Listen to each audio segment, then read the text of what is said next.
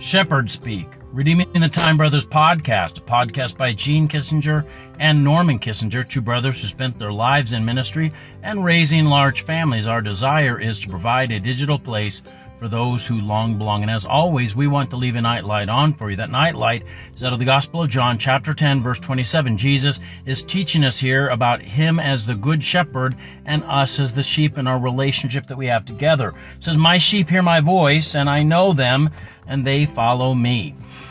Sometimes when we think about Jesus as the great shepherd, we think about the tone of voice that he would use in speaking as only the voice that he uses when speaking with sheep. And so when Jesus is speaking to his sheep, he woos them to himself. He speaks gently to them often. But that's not the only job that a shepherd had. A shepherd had the job of protecting the sheep and sometimes he has to speak to the enemies of the sheep. So there were wolves in sheep's clothing that Jesus and Paul warn us about, and Jesus does not talk to them gently. He calls them a generation of vipers, whited sepulchres, a graveyard that's white, uh, white marble on the outside, but full of dead men's bones. A, a cup that's clean on the outside, but filthy on the inside. He was incredibly crystal clear that he communicated in a different way to the enemies of the sheep than he did to the sheep.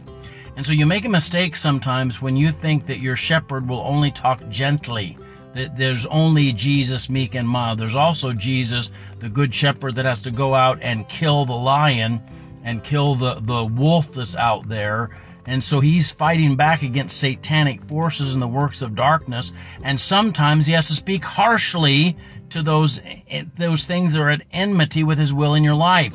So when God is, is speaking to you about some area in your life that is at odds with God, you need to listen to him and, and stop Stop waiting for him to be all kind and gentle. He wants you to get rid of that sin that's wrecking your life, destroying your home, uh, going to ultimately kill you. And so he's going to speak harshly to that thing inside of you that is at enmity with him.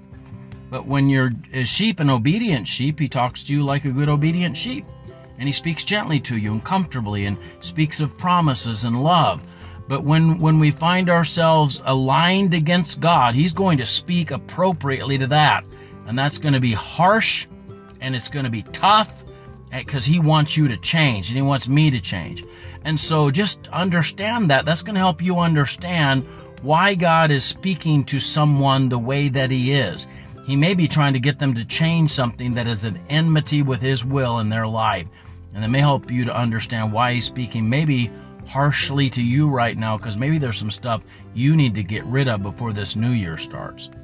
Dear Lord God, I thank you for this day, and I thank you that you are indeed the Good Shepherd, and you love me enough to tell me the truth and to, to, call out the hard things in my life that need to be dealt with. And I thank you, God, that you sometimes have to use that harsher shepherd voice to get me back into line. And I pray you'd help us to live in a way where we can hear the gentle, your gentle voice, your, your still small voice, and, and we can begin to hear the words of comfort and assurance as we're walking on that right path.